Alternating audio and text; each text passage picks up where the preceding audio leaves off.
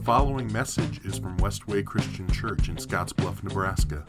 If you'd like to know more about us, go to westwaychurch.com. Thank you for listening. Good morning. Hi, if we haven't met, my name is Zane. I am one of the pastors here at Westway. And before we get started, I just want to give a big thank you and a big shout out to all of you. Uh, a couple weeks ago, like a week and a half before, I decided, oh, let's do a birthday party for Jesus. And so, not a lot of planning went into it because it just popped in my head. And I'm like, we're going to make this happen. And so, I made a comment like, if you're going to be at the party, bring a gift that you'd give a newborn baby for Jesus. And we had a lot of people who has nothing to do with children's church, with Westway kids on Sunday mornings, see that and still bring something. And so I just want to thank you for doing that. You didn't have to, but you saw a place to serve, and that's what you guys did. So thank you for everyone who participated and helped with that. If you have your Bibles with you, we're going to be in Luke chapter 4, 1 through 13. And so you can look that up in your Bible, or there is a Bible app um, event going on that you can follow along. But while you are doing that, I'm going to read a story to you guys called Frog and Toad Together. And the book that we're reading, or the story we're reading, is called Cookies. So just sit back, relax, and enjoy it. Toad baked some cookies. These cookies smell very good, said Toad, and he ate one and they taste even better, he said. Toad ran to Frog's house. Frog, Frog, cried Toad, taste these cookies that I have made. Frog ate one of the cookies. These are the best cookies I have ever eaten, said Frog. see if this works so you guys can see the picture.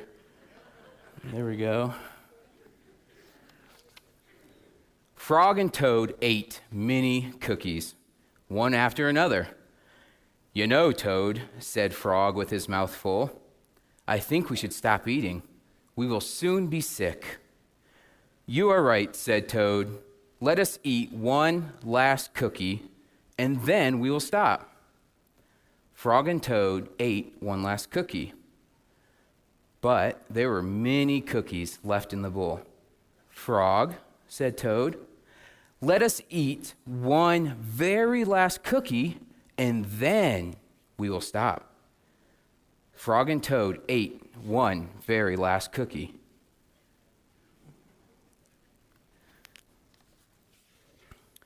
We must stop eating, cried Toad as he ate another. Yes, said Frog, reaching for a cookie. We need willpower. What is willpower? Asked Toad. Willpower is trying hard not to do something that you really want to do, said Frog. You mean like trying not to eat all of these cookies? asked Toad.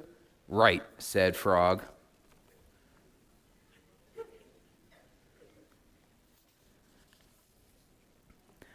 Frog put the cookies in a box. There, he said. Now we will not eat any more cookies. But we could we could just open the box, said Toad. That is true, said Frog. Frog tied some string around the box. There, he said. Now we will not eat any more cookies. But we can cut the string and then open the box, said Toad. That is true, said Frog.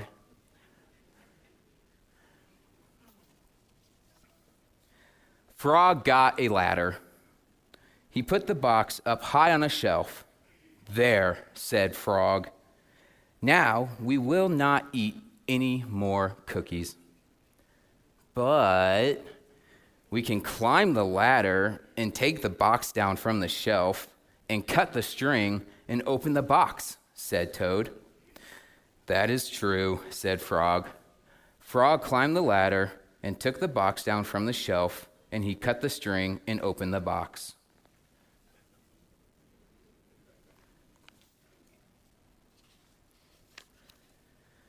Frog took the box outside.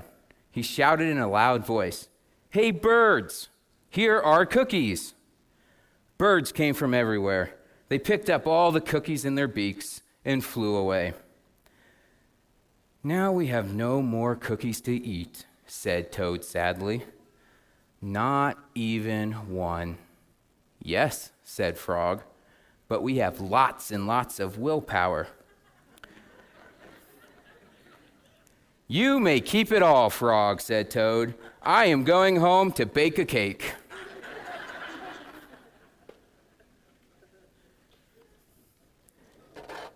and so we just got done with Christmas. And so, did you all get to open presents yesterday? Two people got to open presents yesterday. I'm so happy for you two. Hopefully, today you can open the presents. But I'm curious as we put up the tree and the gifts keep getting bigger and bigger and more added, was it hard not to go up to the tree, take one of the gifts, feel them, pick it up, shake it? So, did anyone have the temptation to do that, even after you were told not to? Raise your hand. One, two, three people. Well, four. I'm happy for the rest of you guys that you have more willpower than myself, these four people, and Frog and Toad. and so this morning, I want to talk about something that everyone has dealt with and most likely are currently dealing with. That is temptation. And we most likely face it every single day. And it can be as small as picking up a gift and shaking it, or it can be as large as deciding to drive home after the New Year's Eve party after you had a few too many to drink. Every single person in the history of the world has faced temptation. No one is immune, and not even Jesus. So if you have your Bible with you, Luke 4, I'm going to read the first 13 verses. It says, then Jesus, full of the Holy Spirit, returned from the Jordan River. He was led by the Spirit in the wilderness, where he was tempted by the devil for 40 days. Jesus ate nothing at all. Jesus ate nothing all that time and became very hungry. Then the devil said to him, If you are the Son of God, tell this stone to become a loaf of bread. But Jesus told him, No. The scriptures say, People do not live by bread alone. Then the devil took him up and revealed to him all the kingdoms of the world in a moment. I will give you the glory of these kingdoms and authority over them, the devil said, because they are mine to give to anyone I please. I will give it all to you if you will worship me. Jesus replies, replied, The scriptures say, You must worship the Lord your God and serve only him. Then the devil took him to Jerusalem, to the highest point of the temple, and said, If you are the Son of God, jump off. For the scriptures say, He will order His angels to protect and guard you, and they will hold you up with their hands so you won't even hurt your foot on a stone. Jesus responded, The scriptures also say, You must not test the Lord your God. When the devil had finished tempting Jesus, he left him until the next opportunity came. So, before we continue, there are two points that I just want to make real quick because I struggled with this a little bit growing up. And as I grew in my faith, I realized these, this was the case. Point number one being tempted is not a sin. Frederick Wood once said, Temptation is not a sin, it is a call to battle. And so when we are being tempted, it's an opportunity for us to make a choice. A choice that we can face this battle using our own willpower, like frog and toad, and most likely fail, or we can turn to the Holy Spirit and have Him lead us in this battle. Galatians 5:16 says, "So I say, let the Holy Spirit guide your lives. Then you won't be doing what your sinful nature craves." Point number two God does not tempt us. James 1:13 says, "And remember, when you are being tempted, do not say, God is tempting me. God is never tempted to do wrong, and he never tempts anyone else." So the question then is, where do our temptations come from? That's a great question because James answers it in the very next verse. He says, Temptation comes from our own desires, which entice us and drag us away. And so we are jumping into the time right after Jesus was baptized. And after he was baptized, the Spirit led him into the wilderness. The Old Testament tells us that the wilderness was a desolate place, dangerous, where wild animals lived. So, in other words, Jesus wasn't going out for a pre here on mission vacation to clear his mind, but rather it was quite opposite. Because while he was in the wilderness, Satan was tempting him for 40 days. These verses are three of the bigger temptations that Satan placed in front of Jesus. You see, the Spirit compelled Jesus into the wilderness not to see if he was ready, but to show that Jesus was ready for his mission here on earth. But the devil had other plans. He had hoped to thwart Jesus' mission by tempting him to do evil.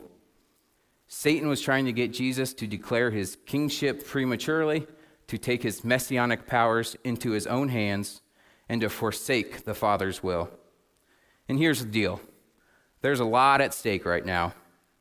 Because if Jesus would have fallen into any of these temptations, then his mission here on earth to die for the forgiveness of our sin and give people the opportunity to have eternal life would be lost. Before we get into the temptations that Jesus faced, I want to ask a quick question, and it's why? Why did Jesus have to face temptations? Well, because temptation is part of the human experience. And for Jesus to be fully human, he had to face temptation. Hebrews 4:15 says, "For we do not have a high priest who is unable to empathize with our weaknesses, but we have one who has been tempted in every way, just as we are, yet he did not sin." Because Jesus faced temptation, we have a God who knows exactly what it's like being tempted, and he can assist us through our temptations. Secondly, Jesus had to face temptations to undo Adam's work. Adam, though created perfect, gave in to temptation and passed sin on to the whole human race. Jesus, by contrast, resisted Satan, and his victory offers salvation to all of Adam's descendants. And so, Luke recorded three of the temptations that Jesus faced, and all three focused on crucial areas physical needs and desires, possessions and power, and pride. The first temptation was Satan telling Jesus to turn some stones into bread. This doesn't seem necessarily bad looking on it from the outside, but we need to look a bit closer to what Satan said to Jesus. He said, If you are God's son. Now, Satan wasn't doubting if Jesus was God's son or not, because both Satan and Jesus knows the truth there, but rather he's trying to tempt Jesus to use his own power. Jesus easily could have commanded the stone to become a piece of bread. But Satan was trying to get to you, but Satan was trying to get Jesus to use his power in the wrong way at the wrong time, to use his position to meet his own needs rather than fulfilling his God given mission. Jesus understood that obedience to the Father's mission was more important than food. To truly accomplish his meeting, his mission, Jesus had to be completely humbled. Making himself bread would have shown that he had not quite set aside all of his powers, had not humbled himself, and had not identified completely with the human race. Satan's next temptation to Jesus was to give him all the kingdoms of the world on one condition Jesus must worship Satan. What Satan was offering Jesus here was a shortcut and a painless shortcut. Jesus knew that he would redeem the world through giving his life up on a cross and not by making an alliance with a corrupt angel. Satan didn't understand that. Satan didn't understand that suffering and death were part of God's plan that Jesus had chosen to obey. Satan hoped to distort Jesus's, by, Jesus's perspective by making him focus on worldly power and not on fulfilling God's plan.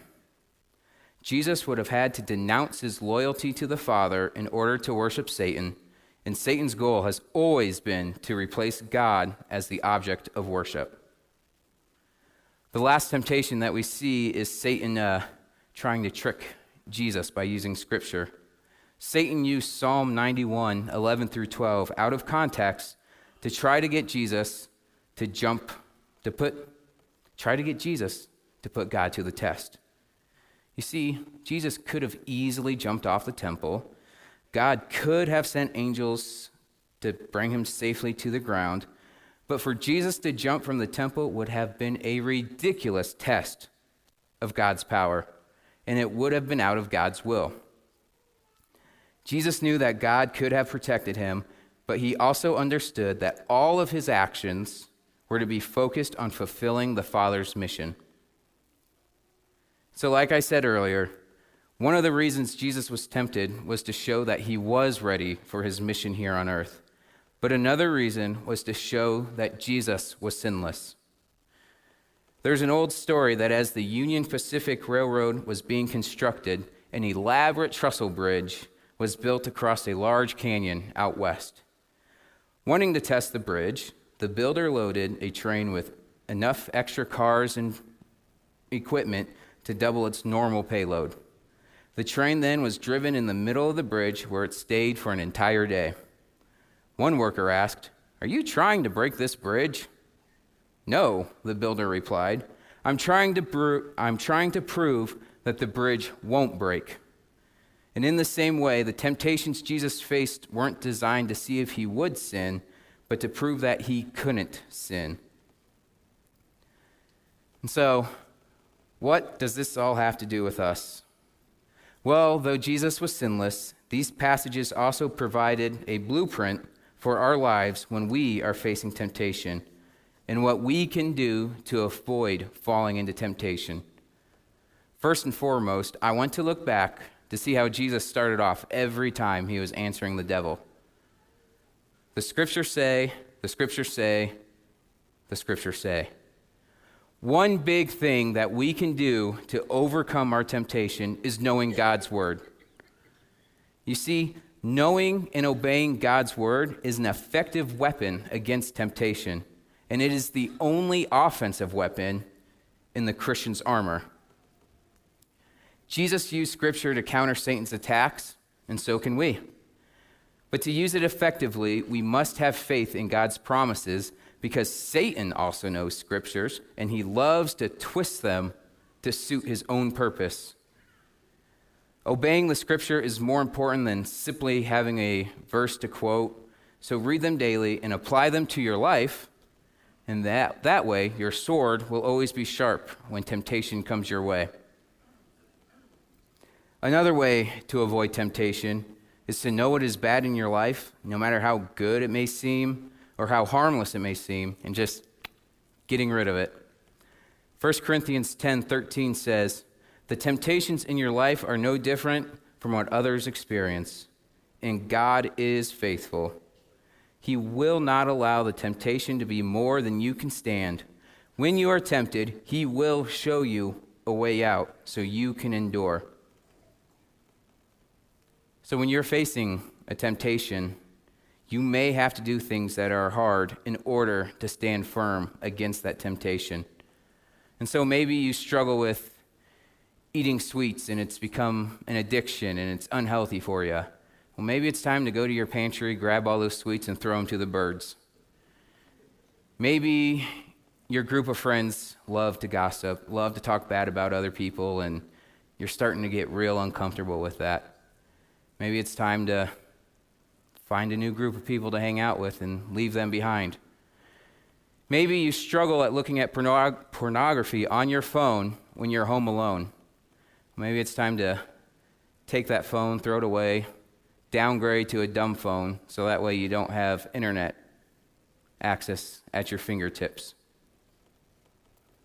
Iron Eyes Cody is a Native American actor who once did a TV spot for the Keep America Beautiful campaign. He was a Native American drifting alone in a canoe. As he saw how our waters are being polluted, a single tear rolled down his cheek, telling the whole story. This powerful public service commercial showed up on TV screens for more than 17 years. As I was telling John about this story, I said, Yeah, it's like a commercial that aired in the 90s. And his response was, It aired a lot earlier than the 90s. And I'm like, Sorry, I wasn't alive then. and so, in 1988, Cody repeated an old Native American legend in Guidepost magazine. And this is what he said Many years ago, Native American youths would go away in solitude to, to prepare for manhood. One such youth hiked into a beautiful valley, green with trees, bright with flowers, and there he fasted. But on the third day, as he looked up at the surrounding mountains, he noticed one tall, rugged peak capped with dazzling snow. I will test myself against that mountain, he thought. He put on his buffalo hide shirt, threw his blanket over his shoulder, and set off to climb the peak. When he reached the top, he stood on the rim of the world, and he could see forever, and his heart swelled with pride. Then he heard a rustling down at his feet, and looking down, he saw a snake. Before he could move, the snake spoke. I'm about to die, said the snake. It is too cold for me up here, and I am freezing. There is no food, and I am starving. Put me under your shirt and take me down to the valley. No, said the youth. I have been forewarned. I know your kind. You are a rattlesnake. If I pick you up, you will bite me, and your bite will kill me. Not so, said the snake. I will treat you differently. If you do this for me, you will be special, and I will not harm you. The youth resisted for a while, but this was a very persuasive snake with beautiful markings. At last, the youth tucked it under his shirt and carried it down the valley. There he laid it gently on the grass when suddenly the snake coiled, rattled, leapt, biting him on the leg. But you promised, cried the youth. You knew what I was when you picked me up, the snake said as it slithered away. Sometimes we like to dabble in our temptations. Like the snake, our temptations may promise not to hurt us. You know, you've been doing such a good job lately. Having one won't kill you. Or, come on, he's your best friend that you haven't seen in a while. Just go out and have fun. I'm not going to stand up here and act like we're all perfect because I know each and every one of us at some point or another has fallen into our temptations. We have felt the guilt, we have felt the guilt, we have felt the shame, and I am sure that there's some of us sitting in this room that have felt like there is no way God can ever forgive me after I did that. But here's the good news Jesus Christ, who was tempted but never sinned, died on a cross and on the third day rose again from the dead. And because of that, all of our sin, all of our guilt, all of our shame has been forgiven. This forgiveness is offered to everyone. If you have yet to accept this forgiveness, maybe today is the day that you accept it. But overcoming temptation is hard, especially when it's something that you don't think may be that bad. But I want to ask one final question before we end. What would it take for you to sell out? What is there in life that would cause you to compromise your faith? Whatever it may be sexual temptation, financial inducement, fear of alienating or offending someone it will be placed in your path at some point. And Satan wants to destroy believers, or at the very least, neutralize them through sin, shame, and guilt. So when temptation rears its ugly head, do what Jesus did. Rely on the word of God, use your sword and chop off its head, and stand fast in your commitment to worship God and God alone above all else. No matter the cost, no matter the sacrifice, no matter how appealing the come on may be, we must not put anything or anyone in God's place. Let's pray. Father God, I thank you for all that you do, Lord. I thank you that you came to earth to save us. I thank you that while you were here on earth that you were tempted and that you didn't fail. And Lord, because you know what it's like to be tempted, you can help us through our temptations. Father, I pray that you be with us throughout the rest of this week. I pray when temptations show up in our lives that we don't attack it by ourselves, Lord, that we rely on you, that we turn to your word, and that we can overcome it through you. Lord, we love you and we thank you. It's in your Son's name we pray. Amen.